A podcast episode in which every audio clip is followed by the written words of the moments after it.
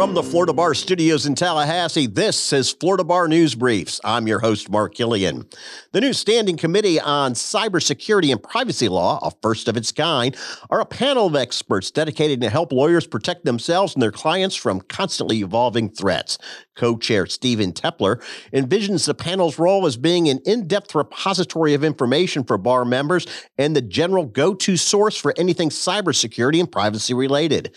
Teppler, who teaches a popular cybersecurity course at Nova Southeastern University College of Law, is also a certified data privacy solutions engineer.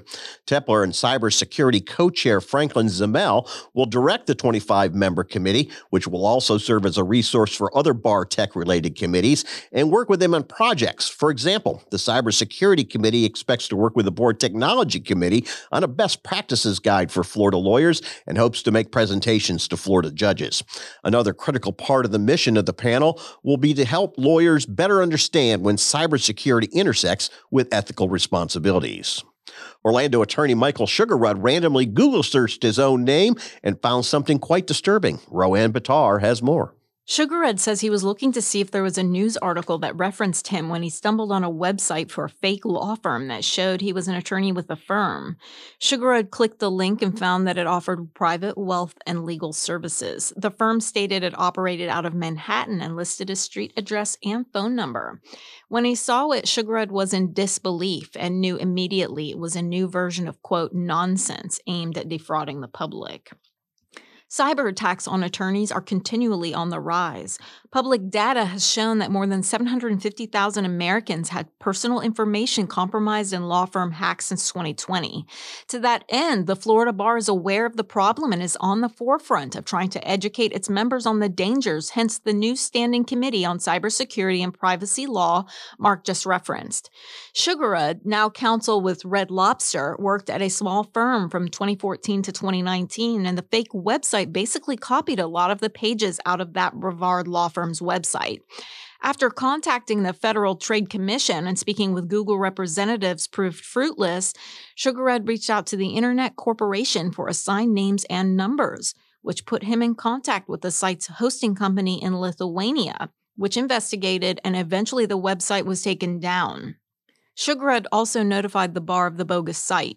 The bar's Attorney Consumer Assistance Program encourages members to contact ACAP to report any sort of unauthorized use of their identity. ACAP Intake Director Chanel Schuyler also recommends allowing the Florida Bar to place an alert on the member's profile for a time so that the public is protected. The bar also has resources lawyers can use to help scrub fraudulent information about them from the internet. Sugarred suggests lawyers periodically search their own name to see what comes up and to be proactive in monitoring how they are being broadcast to the world. The Judicial Circuit Assessment Committee, formed by Chief Justice Carlos Muniz to study whether consolidation of Florida's 20 judicial circuits is warranted, is starting with no preconceived notions, a committee member told the Board of Governors this past Friday. Veteran board member Laird Lile, who serves on the committee, along with fellow board member Braxton Gillam, said the Chief Justice wants the panel to give consolidation a really good look. The Chief Justice created the committee after House Speaker Paul Renner suggested that consolidating circuits could result in improved economy economies of scale and lead to substantial cost savings for Floridians. The court directed the committee to report its findings and recommendations by December 1st. Second Circuit Judge Jonathan Sjostrom is the recipient of the Animal Law Section's 2023 Judicial Achievement Award, created to recognize the contributions of judges in Florida to animal law. Roanne? Judge Sjostrom, who just stepped down as a Second Circuit's chief judge, was recognized for being an early pioneer of bringing canines into the courtroom under the animal therapy program at Tallahassee Memorial Healthcare. Judge Sjostrom and the recently departed senior judge James Hankinson were the first judges in Florida to allow dogs in their courtrooms during child dependency and other hearings.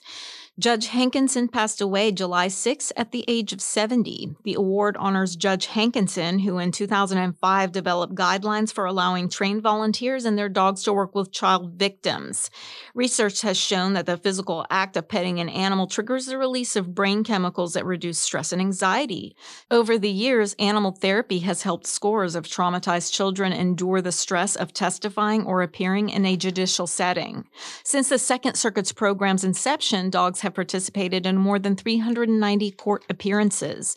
In accepting the award, Sjostrom, accompanied by his 130 pound Bernese mountain dog Mike, recognized the work of the court's administrative staff for making the program a success.